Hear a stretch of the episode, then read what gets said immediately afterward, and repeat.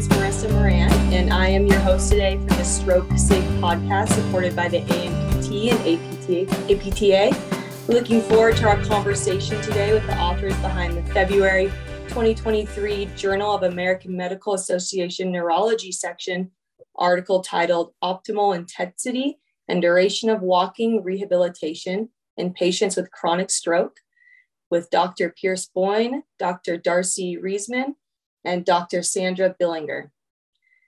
So I'm going to first just introduce these uh, authors. Dr. Pierce Boyne is PT, DPT, PhD, NCS, and is an associate professor in the Department of Rehabilitation, Exercise, and Nutrition Sciences at the University of Cincinnati, where he co directs the UC Neuro Recovery Lab and the PhD program in Health and Rehabilitation Sciences. Dr. Darcy Reisman PT, PhD, and is professor and chairperson of the Department of Physical Therapy at the University of Delaware and director of the Neuromotor Behavior Lab. Dr. Sandra Billinger is PT, PhD, and is a professor, vice chair of stroke translational research, assistant director of neuroimaging core, KU Alzheimer's Disease Research Center, co-PI and co-director of an NIH-funded T32 brain health training program at the University of Kansas Medical Center. Her laboratory is in the research and exercise and cardiovascular health laboratory and has focused on exercise interventions to optimize vascular health in brain aging in older adults and people post-stroke. Um, yeah, let's let's jump into it then. I, I wanted to start with a question um, towards you, Dr. Boyne. Um, I saw that you know you do quite a bit of research into high intensity aerobic activity within the stroke population. And I wanted to see what kind of led your uh, interest in this field and what continues to drive your passion for it. That's a great question. Um, I think mostly just following the evidence is what led me down this path, seeing in exercise science how training at higher intensity seems to get better performance outcomes. And then a lot of preliminary work before we started down this line of research in, in neurologic rehabilitation, seeming to indicate that intensity is a really important factor that drives outcomes. I think beyond that, it also just kind of feels right um, to, to focus on working harder. I think what, you know, my clinical experience was that you know what I learned in school, uh, you know, to be very hands-on and facilitate more normal types of movement, these kind of previous types of practices that we're now moving away from. When I kind of experienced that, I almost felt like it was um, more clinician centric, and, and, you know, like I'm doing something to uh, a patient or stroke survivor. Whereas this feels more um, patient empowering to me. Like, let's mm-hmm. challenge you to figure out what you can do. And I, I think that yeah, it just has a, it also has just has a better feel for me for like what I think our role is to help empower patients, you know, improve their ability to, to the greatest extent possible. Yeah, it's great. Yeah, I can't, can't agree with you more about trying to find out what patients can do and how hard we can push them. Darcy, would you like to share with us kind of what what brought you into um, the research for looking at high intensity aerobic activity and what um, your passion is in it?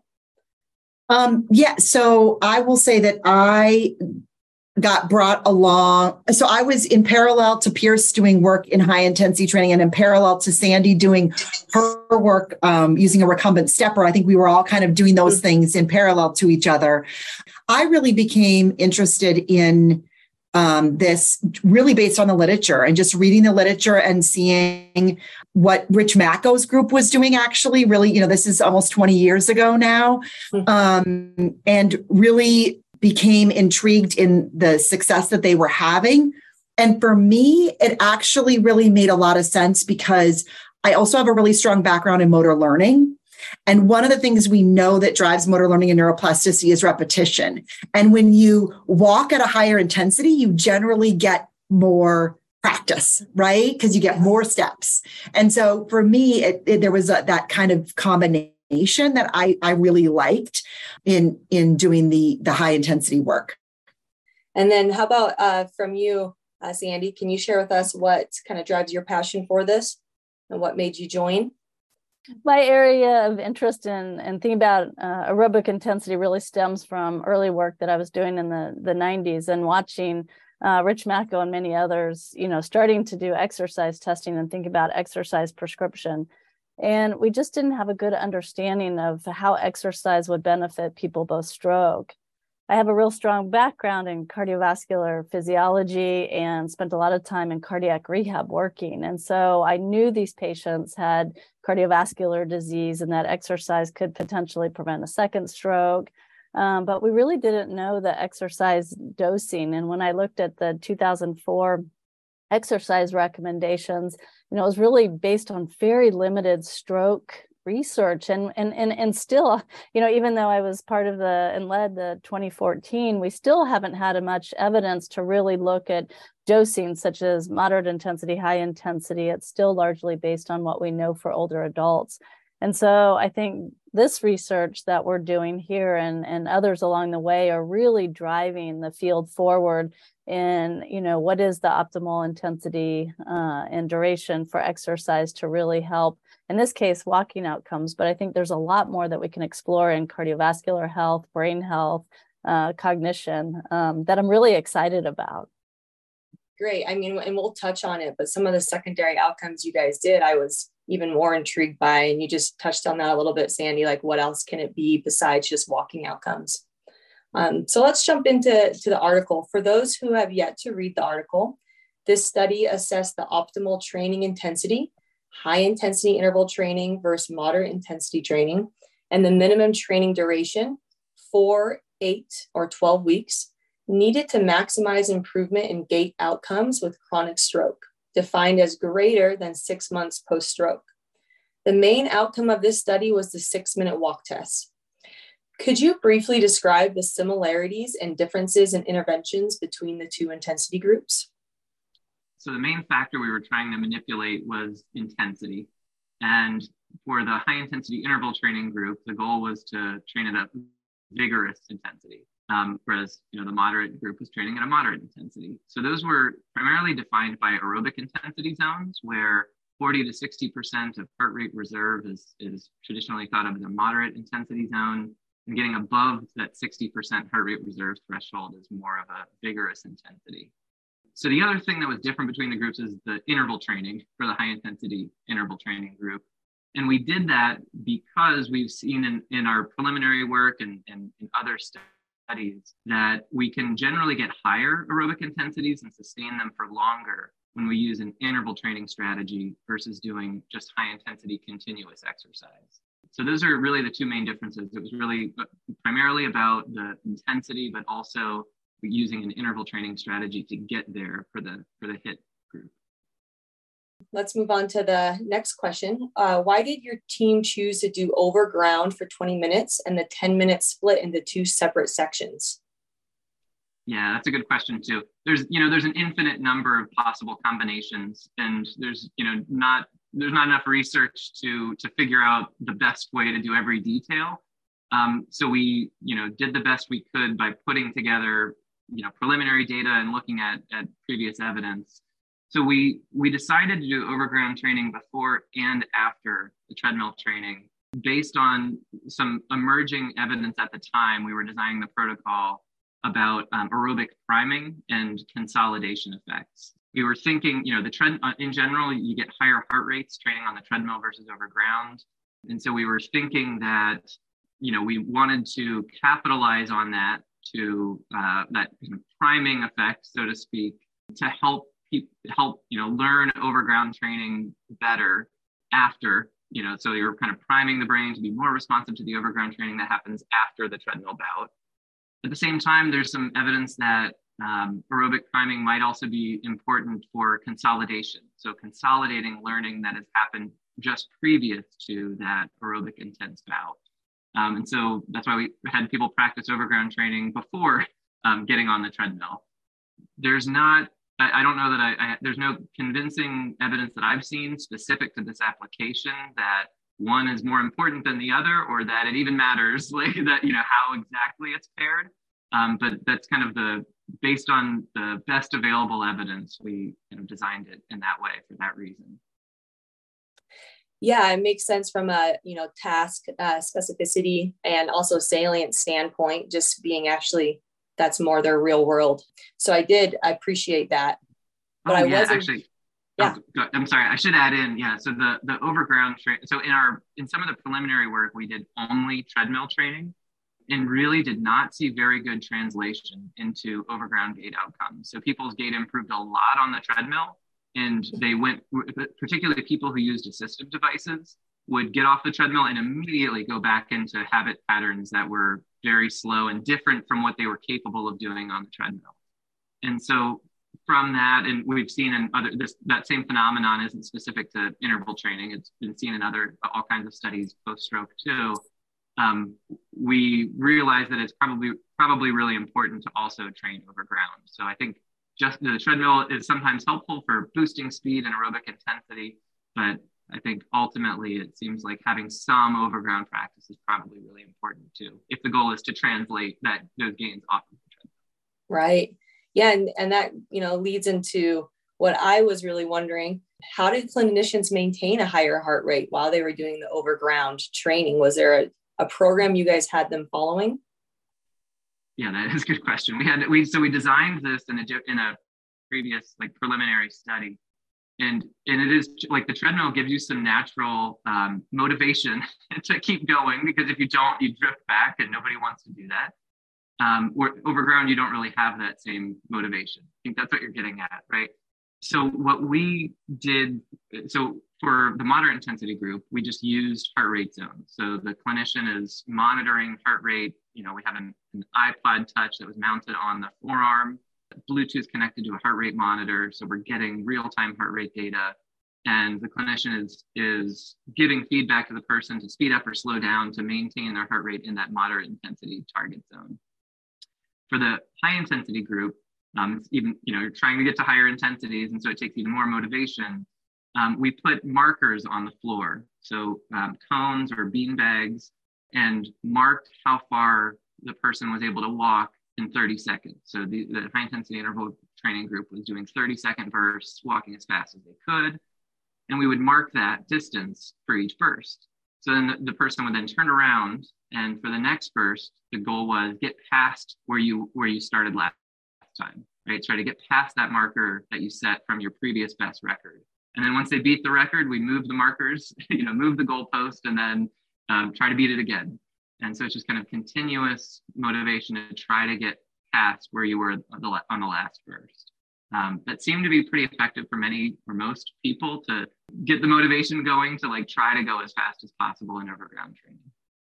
I'd like to just add that the clinicians were highly motivated in this trial and did such a wonderful job. You know, they they understood the the goals of this and what we were trying to do. And so uh, you know i think some of the therapists we've talked as a group that you know they would see the confidence in in in people doing overground walking regardless of group they you know they would see this confidence. And i think specifically for the hit group as as they got more comfortable with that fast walking you know they could sense how to how to you know use their clinical judgment to really push them motivate them and and get them to do those um, the interventions. So it was really fun to to see you know participants um, be excited along with the the therapists about the the study in general, and so they just did a fabulous job.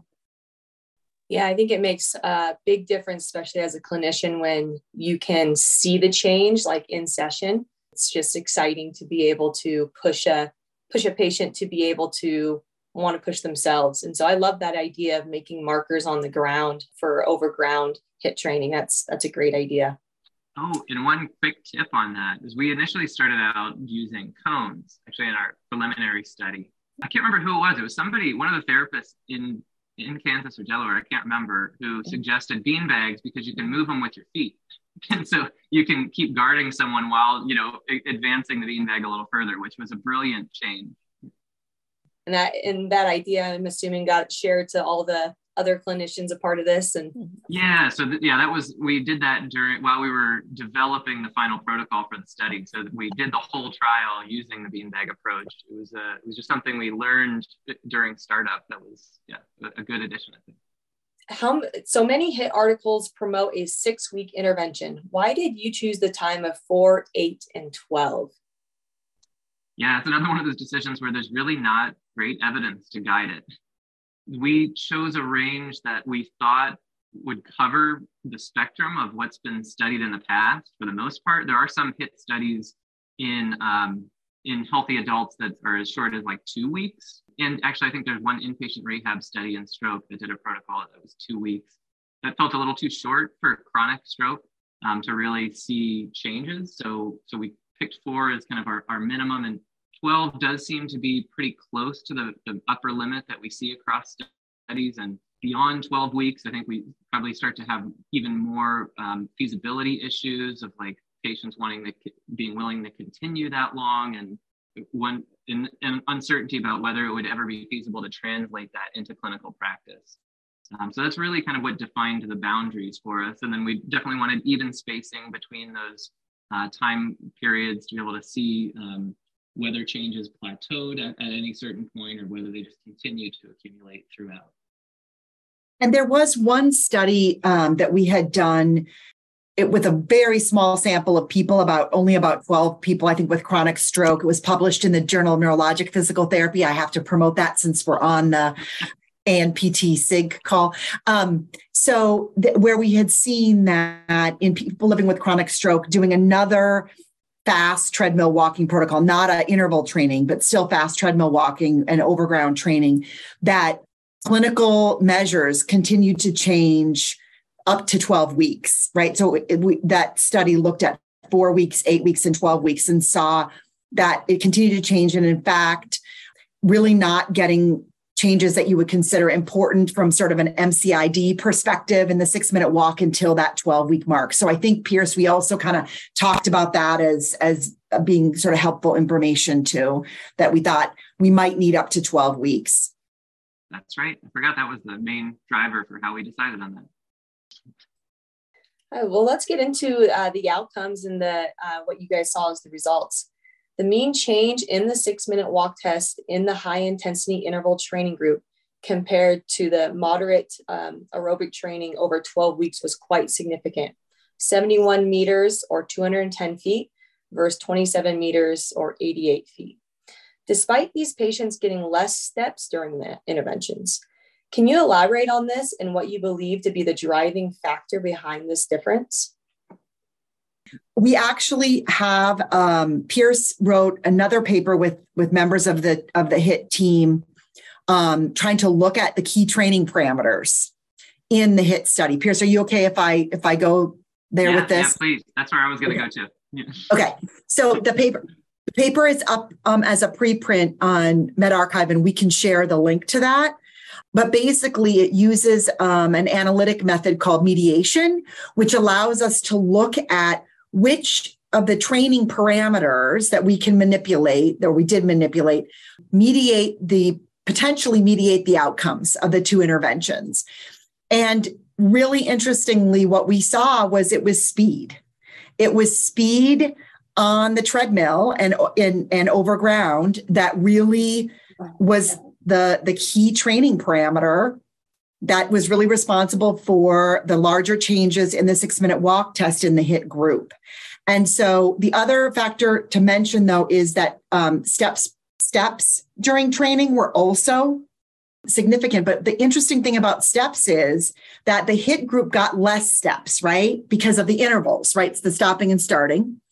And so the what the mediation showed is that the, the MAT group actually got more steps, and those more steps were responsible for some of the good change we saw in the six minute walk test in the MAT group. So, ideally, what you would love, right, is you'd love to have the speed of the HIT group coupled with the steps of the MAT group.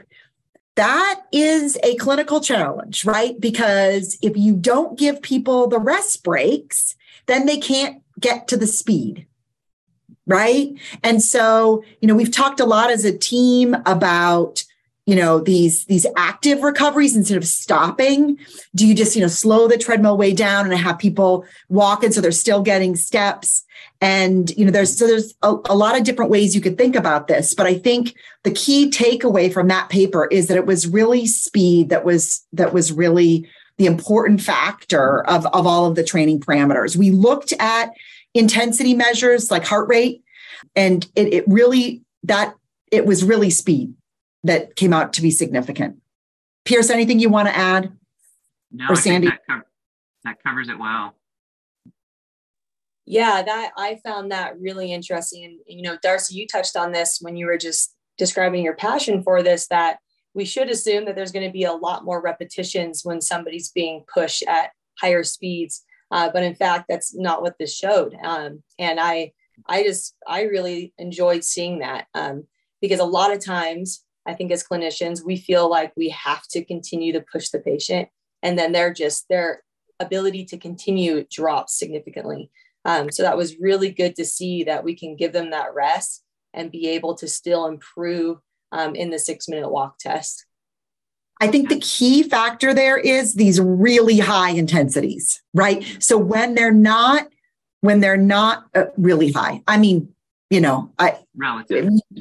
Yeah, higher than moderate, right? That's the key. I think if you if you are doing moderate intensity, so so the moderate intensity equates to slower speed the way we did it on the treadmill right um, potentially there you're optimizing steps which is which is critical but you're not getting up to those really high those those much higher speeds because remember in the interval where they were walking they were they were walking as fast as they possibly could which you can't maintain right you can't maintain that for 20 minutes right so um so I think it's that's the key. I wouldn't want the takeaway to be, I'm, I'm just like wearing my mm-hmm. clinician educator hat now.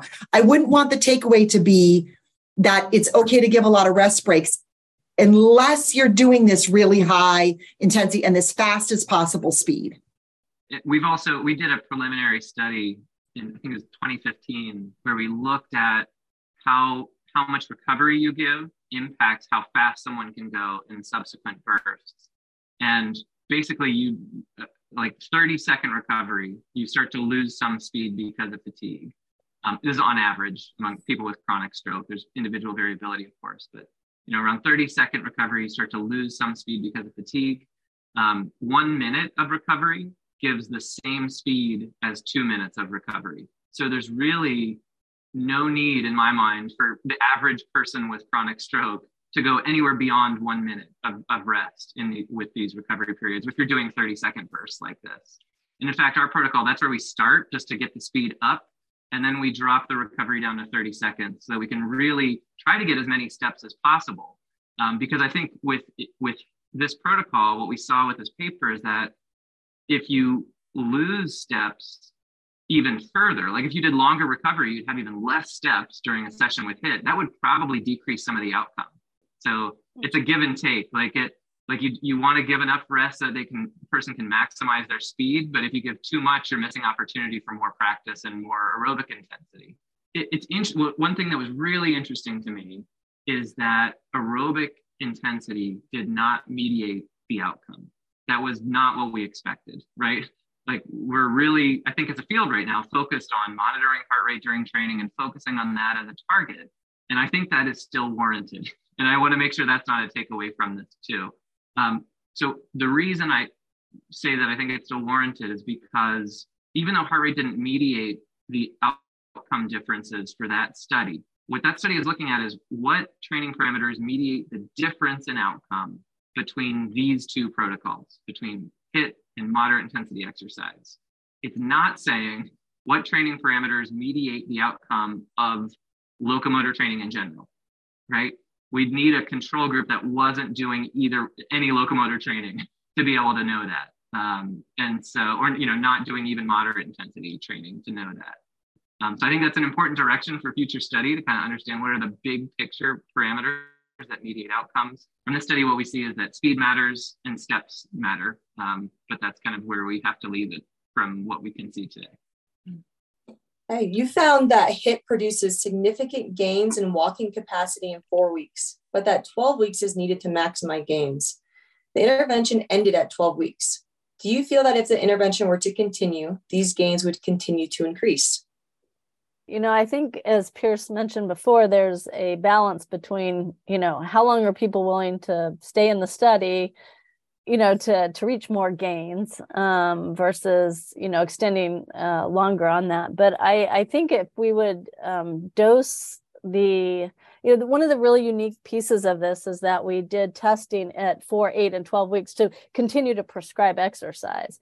And so i would assume that if we continued in that kind of four block path and and um, we saw gains in, in in fast walking that we would see those continue. And and my guess is you know if we continued it and stopped at 12 weeks and then just kept them walking at that speed that the the outcome would you know probably be maintained during um, an exercise intervention. But i think if we were to continue to to dose and and um, do the testing in four block increments i think we would see have seen some more gains in that I don't know, Darcy and Pierce, if you agree, but uh, I'd be curious on your thoughts as well.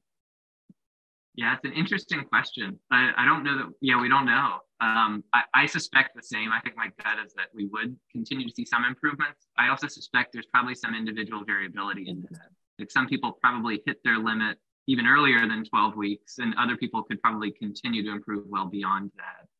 But yeah, I think my gut says if we would have kept on average, you know, we would continue to see some gains at, at probably a lower rate, you know, mm-hmm. a le- less amount of increase over time um, if we were able to keep going beyond 12 weeks. Exactly, Sandy. That's personal, what I was just going to say. Yeah, I was going to say the personal motivation is do they want to continue, um, yep. you know, in, in that same vein beyond, you know, what they do and how motivated are they to keep pushing themselves? And I think, like Pierce said, some people probably hit their, you know, maybe hit their plateau a little bit earlier, but but you know regardless these were great you know a great study that provided good outcomes and a good basis and a foundation for future work. Yeah my my question always is you know is when when we're talking about longer of anything is i always feel like there's this trade-off between the potential physiologic benefit and the the person's psychological investment and willingness if you think about like people who've not had a stroke, generally speaking, if you're let's just say you're training for a 5k right? You train for the 5k you know you run the 5k and unless you're like training then for like the next event you might just maintain. You might just kind of keep doing what you were doing and not push yourself unless you were training you know for another goal. And i think a lot i think it's i think people with stroke are no different right? Like there we when it comes to exercise i think they train for a goal right? And so i think again this gets back into this psychological and the individual variability. Some people you know at 12 weeks would have met whatever that goal was they had in their head. Some people might not have been more motivated to continue but um, i just think we know from the exercise liter- literature in general that the longer you go the more people kind of you know fade off in their in their commitment to doing it. And at some point i think our goal in in stroke rehab and this is not borne out by any of the data we're talking about today but just in general i think our goal is to not have people engaged in the revolving door of physical therapy right? With chronic stroke where they come to therapy they get better they go home they don't do anything and then they're you know they, they decline right? So even if they could maintain the gains that they got at 12 weeks, that would be fantastic, right? Which I think is kind of another, a whole separate question um, and, a, and, a, and a really interesting way that this work probably needs to go at some point.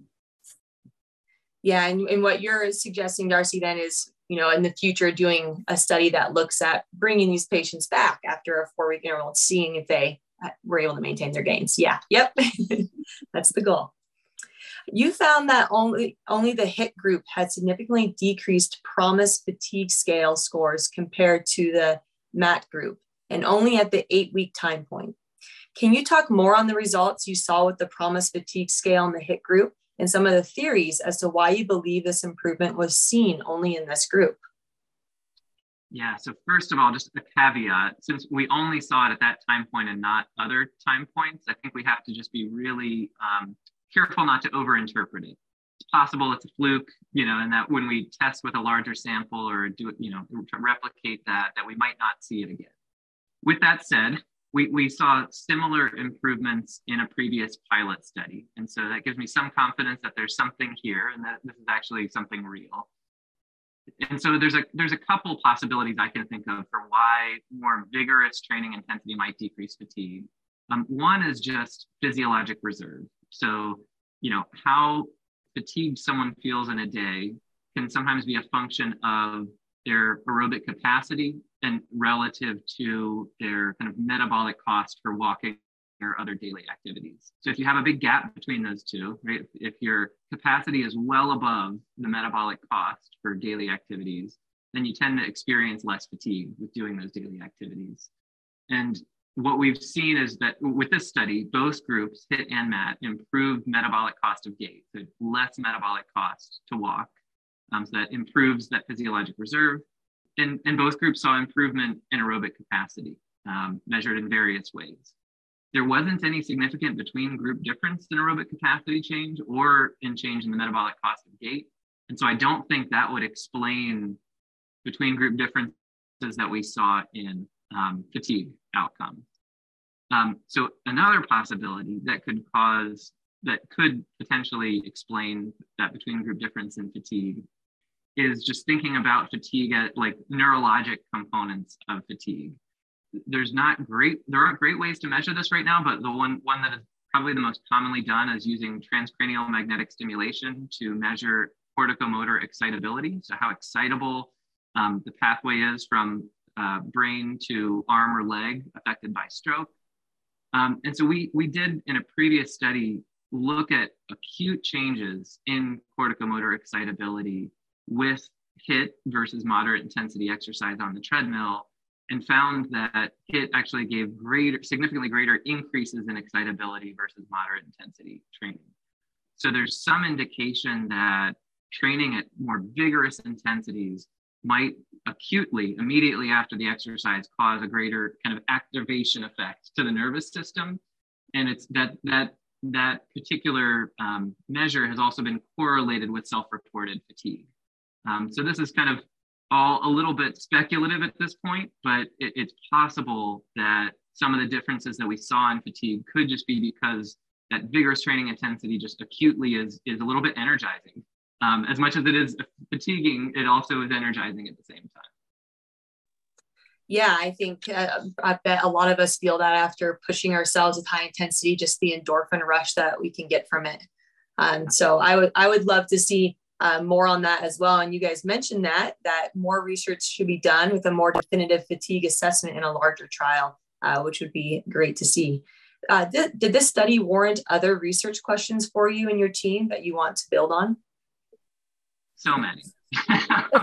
so I don't know where to start with this. Um, one, I think the biggest one is that this is a this really exciting findings and really as um, definitive as one could hope for. I think for from studying 55 people, but we only studied 55 people, and I think to really be confident that you know that that vigorous training intensity is is as much as as much better. That's not a right word that to really be confident that vigorous training intensity is better than moderate it, to the extent that we saw, I think we need to study this in a larger sample of people. I think also to be confident that there we didn't miss any important safety issues, right? We didn't see any any concerning safety signals in, in these data, but with only studying 55 people, there's no way that we've seen everything there is to see in chronic stroke, which, you know, a highly variable uh, population with lots of comorbidities and things that um, that you know need to be factored in. So I think it's it's really important to not you know to not not to make definitive conclusions off of a study with only 55 people. I think we really do need a larger trial to be able to be more confident um, before moving forward in a big way in, clinically. The other thing to me that's really intriguing is that there's a, par- a somewhat parallel trial that Catherine Lang and colleagues did with upper limb training, uh, looking at optimal dose and, and varying dose of upper limb task practice in terms of the number of repetitions of task practice to improve upper limb outcomes. And that was a really well done study that found no difference across different doses of upper limb task practice. We're in the, with gait training now, we're seeing that there is this dose response effect and I'm really curious as to why that might be different between gait and upper limb practice and really understanding kind of the mechanism, the neural mechanism of like what's changing, or maybe cardiovascular mechanisms, you know, what's changing, uh, what's different about gait training versus upper limb practice that might explain the differences in outcomes that we're seeing in those two trials. Um, but yeah, those are just a couple things that off the top of my head that are interesting next steps. Sandy and Darcy, what do you what do you think? Yeah, I, I mean, I agree with everything that Pierce said. I think that um, I think for me, I'm most interested in um, sort of the the longer term effects of of this kind of training. I'm really also interested in the health, the kind of the general overall health effects, and whether we see any secondary prevention effects. Um, so I, there's I, there's a oh my gosh, there's a million ways to go, right? I think the very next step, though, I agree 100% with Pierce. The very next step is we have to see if what we found holds up in a larger sample. That that's got to be the very next step. Yeah. So from our lab's perspective, you know, we were we're very intrigued by the high intensity uh, interval, so much so that Dr. Alicen Whitaker, who was a PhD student in my lab, started asking questions about the acute effects of um, high intensity interval exercise. And we see this very unique pattern uh, in young healthy adults. And she's working on a paper right now on stroke. You know, the, the constant up, uh, going up to that high intensity and then coming down, we think produces very interesting um, vascular effects um, which may actually help blood pressure, overall vascular health. So I think for our lab, that's one you know direction that we're we're really interested in. And if it, it if it improves the, those vascular effects, you know, would we see improvements in brain health? And I think for for me, you know, I'm thinking about these trials that we're doing. Um, you know, should we be looking at other measures of, of brain health or other measures of cognition that might be uh, improved by this vigorous intensity? So I think, again, this is uh, just a very exciting avenue of, of research. Well, I love all those ideas, and I'm sure a lot of clinicians do. I've personally found myself asking, you know, what did their return to more community ambulation look like group to group? Mm-hmm. Um, yeah, I find as a clinician now, eight years into my practice, I'm very much like, what's going on once they leave here, so that yeah, they don't they don't come back. And I also was curious about fall risk too, just to see if there is a change in that um, especially if we're dedicating three times a week to this you know am i going to be affecting their balance as well? Um, where i don't feel concerned that i'm not specifically addressing it. Uh, no I, I, love all those uh, avenues. Yeah we didn't measure uh, falls as an outcome but we did measure steps per day. Um, where that's still kind of being processed and analyzed. Although you know I shouldn't speak before we analyze the data, but if I had to guess, I'd actually say that I don't think we're going to see great improvements in that. Um, because what we've seen from other recent studies is that just improving someone's capacity doesn't necessarily translate into greater performance of walking in daily activities if you don't specifically target that. So I, um, you know, this study wasn't really designed to answer those questions. It was really designed to figure out the best way to build capacity. Um, but I, yeah, we, we measured it, and we'll definitely be interested to see if uh, if that hypothesis holds up, or if there is some magic that um, you know, if you get above some certain threshold of capacity, that magically it does translate into improved kind of day-to-day walking performance. Would you hypothesize that you would see results similar to the ones you got in this study with patients with subacute CVA? I would, you know, I think the way this trial was designed and will we see similar things, I, I would probably say no, because the if you're talking about inpatient rehabilitation, subacute, you know, we don't have the duration that we were tested here. And if our findings were to apply, we need, you know, eight and 12 and definitely 12 weeks to really see the groups um, separate in their their walking outcomes. However, I think uh, you know, it's challenging if you're looking at inpatient rehabilitation because the length of stay varies across patients. But I do think that looking at HIT and, and thinking about, you know, the, the walking intensity, we first need to look at feasibility, who, who would benefit from HIT. You know, we still don't know who is the, uh, the ideal um, patient to really try to do that in inpatient rehabilitation or even an outpatient, you know, really early, you know, after they discharge. We don't know the ideal patient. And it's an interesting question and hypothesis to test. I would imagine if we were to apply all the principles that we've discussed here for what we saw in our trial that those would um, you know probably guide recovery and walking if if individuals are are you know able to do that fast walking and again it's that speed that we've shown that really matters. And so if we can do that i think we would see some outcomes. But again what's the minimal time uh, or maximal time in in that subacute range? I think that's an interesting question to to look at. And hopefully this podcast facilitates others to start thinking about those those questions and and advancing our, the field in that way. Yeah that would that would be great. And um, also of course coming from a you know are they safe to do this? And that's something your study touched on as well looking at um, adverse events looking at the threshold and um, I really appreciated seeing those results because I think that's always a concern for for patients and their families. Um, but of course, that takes on a different realm when we go to the inpatient side. What is the one takeaway from this article you hope clinicians working with stroke patients implement into their practice? I can start if that works, and then we may all have a take on this. Um, so, for me, I think I just hope this gives more impetus for clinicians to think carefully about how they dose intensity. I guess to borrow a phrase from the, the ANPT campaign of the same name, intensity matters, right? Um, like, you know, we we know that like training at a moderate to vigorous intensity is recommended, right, to improve walking speed and endurance for people with chronic stroke. Um, but moderate to vigorous intensity is a pretty big range.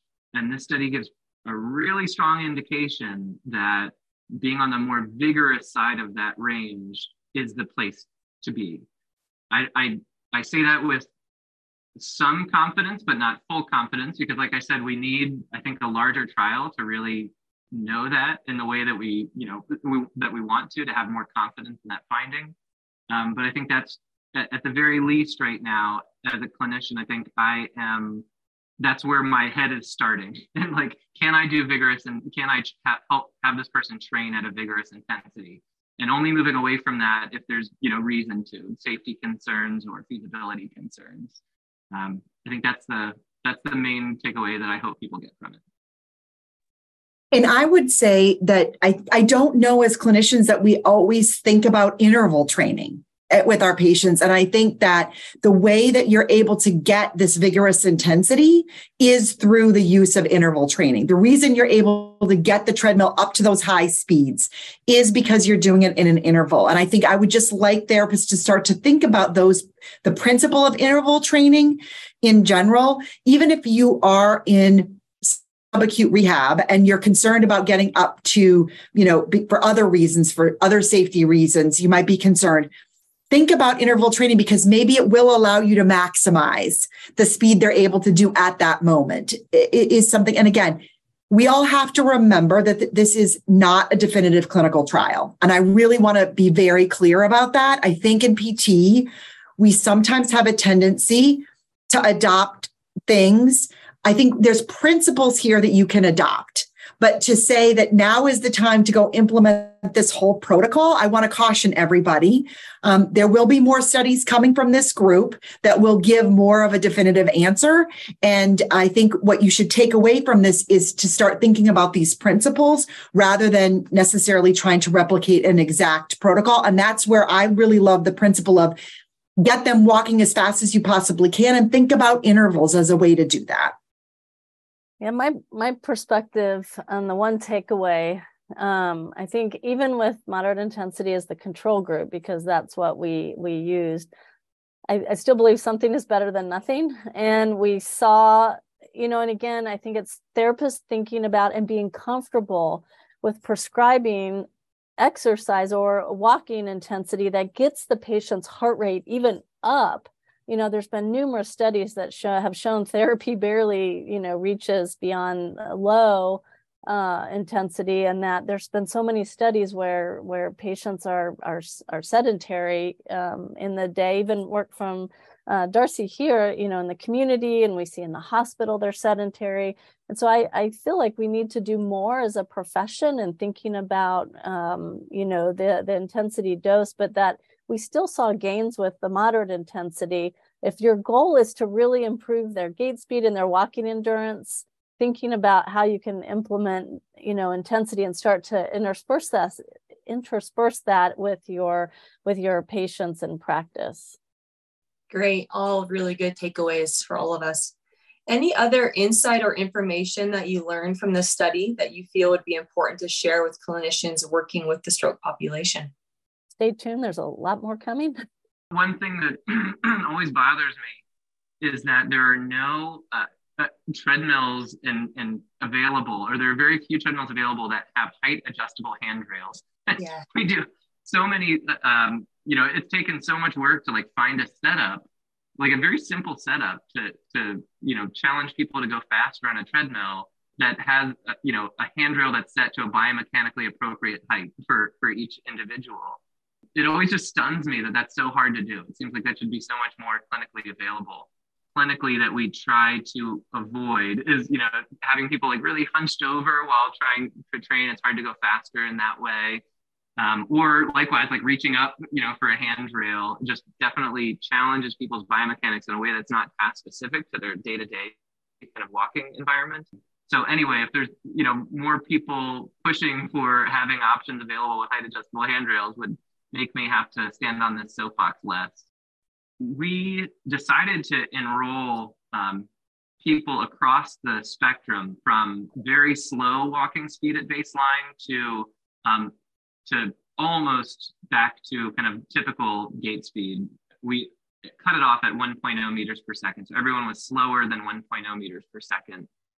Um, but there were there was a previous study, uh, a couple studies actually, showing that people who walk less than 0.4 meters per second at baseline tend to not respond to you know treadmill exercise.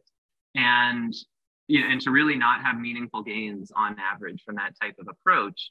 And so we did have a discussion at the beginning of the trial whether we should include those individuals or not um, and ultimately decided that we didn't have enough evidence to rule that rule out the possibility that they could have meaningful improvement with the more vigorous training intensity and with a longer intervention that really hadn't been there. This was the first study that really did, to my knowledge, that that looked specifically at outcomes within people that walk less than 0.4 meters per second using a vigorous training approach for a longer, like a 12 week duration.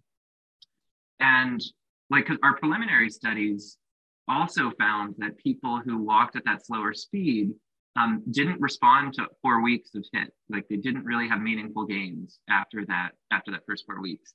So interestingly, um, now we we we we did a subgroup analysis just specifically looking within that subgroup. Um, it's even smaller sample size. We're chopping up 55 into a smaller subgroup, so can't make too much out of it. But we de- we did see meaningful improvements on average. I can't remember the exact number, but well above you know established clinically important difference thresholds for the six minute walk test. Um, within that group using vigorous training that hit for for 12 weeks and so it might be that we just needed longer durations or more um, greater intensity to to make the to move the needle in people that start out with slower walking speed. So in hindsight i'm really glad that we didn't exclude that subgroup. And i think a good lesson moving forward not to exclude subgroups unless you're absolutely sure that they're non-responsive. Um, and, looking forward i think it's an interesting it's a really uh, exciting possibility that we might now have an intervention that has evidence to, to, you know of effectiveness in this population if this pans out in a larger trial i, think it, it's also interesting because that's a subgroup that i don't think most clinicians would immediately think of you know for high intensity training like we our kind of traditional model is that you know you might start out easier, you know, or mo- more moderate or, or even low intensity for someone who isn't able, is really not able to walk as fast, and then maybe build towards the higher intensity.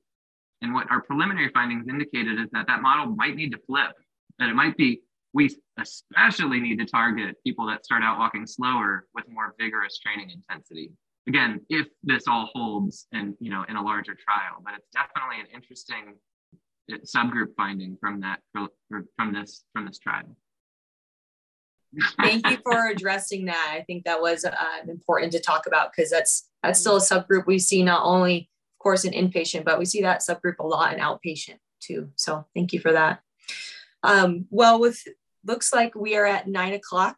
Um, I did want to ask just one lightning round question for um, each of you to answer because I think it'd be great for our listeners to get to know you better. Uh, when you guys started physical therapy school, what where did you think your career path was going to go? I, I don't think here. I, I think in this direction, I knew I wanted to do. Re- so I started doing research as an undergraduate uh, student and and really in stroke rehab. So I've been doing, you know, working in this sphere since I was a junior undergraduate student. So I, I definitely knew that I wanted to be involved with stroke rehabilitation research and and have always been interested in gait. But I don't think I envisioned having some of the amazing opportunities that I do now, like to collaborate with wonderful people like Sandy and Darcy on this level, and um, to do the scope of of trials and science that we, we've been able to do so far and that we're going to continue to expand on in the future. I don't, I don't, I think I've been really lucky um, to get to, to do this really impactful work and to be part of it. Um, yeah, so I guess I definitely envisioned being in this, in this area, but didn't really envision um, how far we'd be able to take it. So I was a clinician for about six and a half years before I went back to get my PhD. So that was a it was a long a longer path for me, um, and I think that I always had an interest in research and got to do a little bit of research um, during my PT program. But I certainly I certainly never thought that I would I would um, end up here. I really thought that I would probably be a clinician and you know maybe maybe be a supervisor or something like that um, and and um, I'm so glad that I I just want to say to anybody who's out there who's thinking about making making a shift to going back to school, you can do it. Um, and it has certainly been incredibly enriching. And I feel like I am uh, forever grateful, as Pierce said, that this is the path that I ended up on with a lot of really great people um, helping me along the way. But yeah, I I I love being a clinician. I still love being a clinician. Um, but I think for me, um, this has been um, a, a, great a great way to give back to the profession um, in a, in, a, in and to and to people with stroke in a different way. I'm a, probably a little bit different because um, the my PT career was my second career. Um, and so I, when I came to KU Medical Center, I joined the joint PT PhD uh, track. And so I was working on both degrees simultaneously. So for research, I came here purposely for that.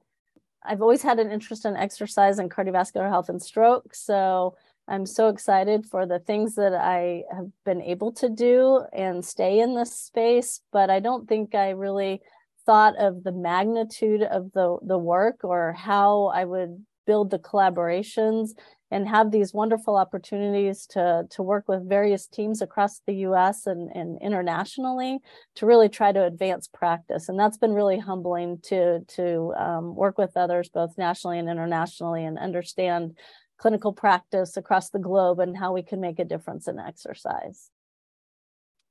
Well, thank you for that. It was uh, all inspiring. I don't know if I'm quite at wanting to go for a PhD, but you've a uh, little little bit of a spark for me. So well, thank you to all three of you, uh, Dr. Pierce Boyne, uh, Dr. Darcy Reisman, and Dr. Sandra Billinger for being a part of this um, podcast for the Stroke SIG, and really just for the, the research and the passion that you put towards the stroke population.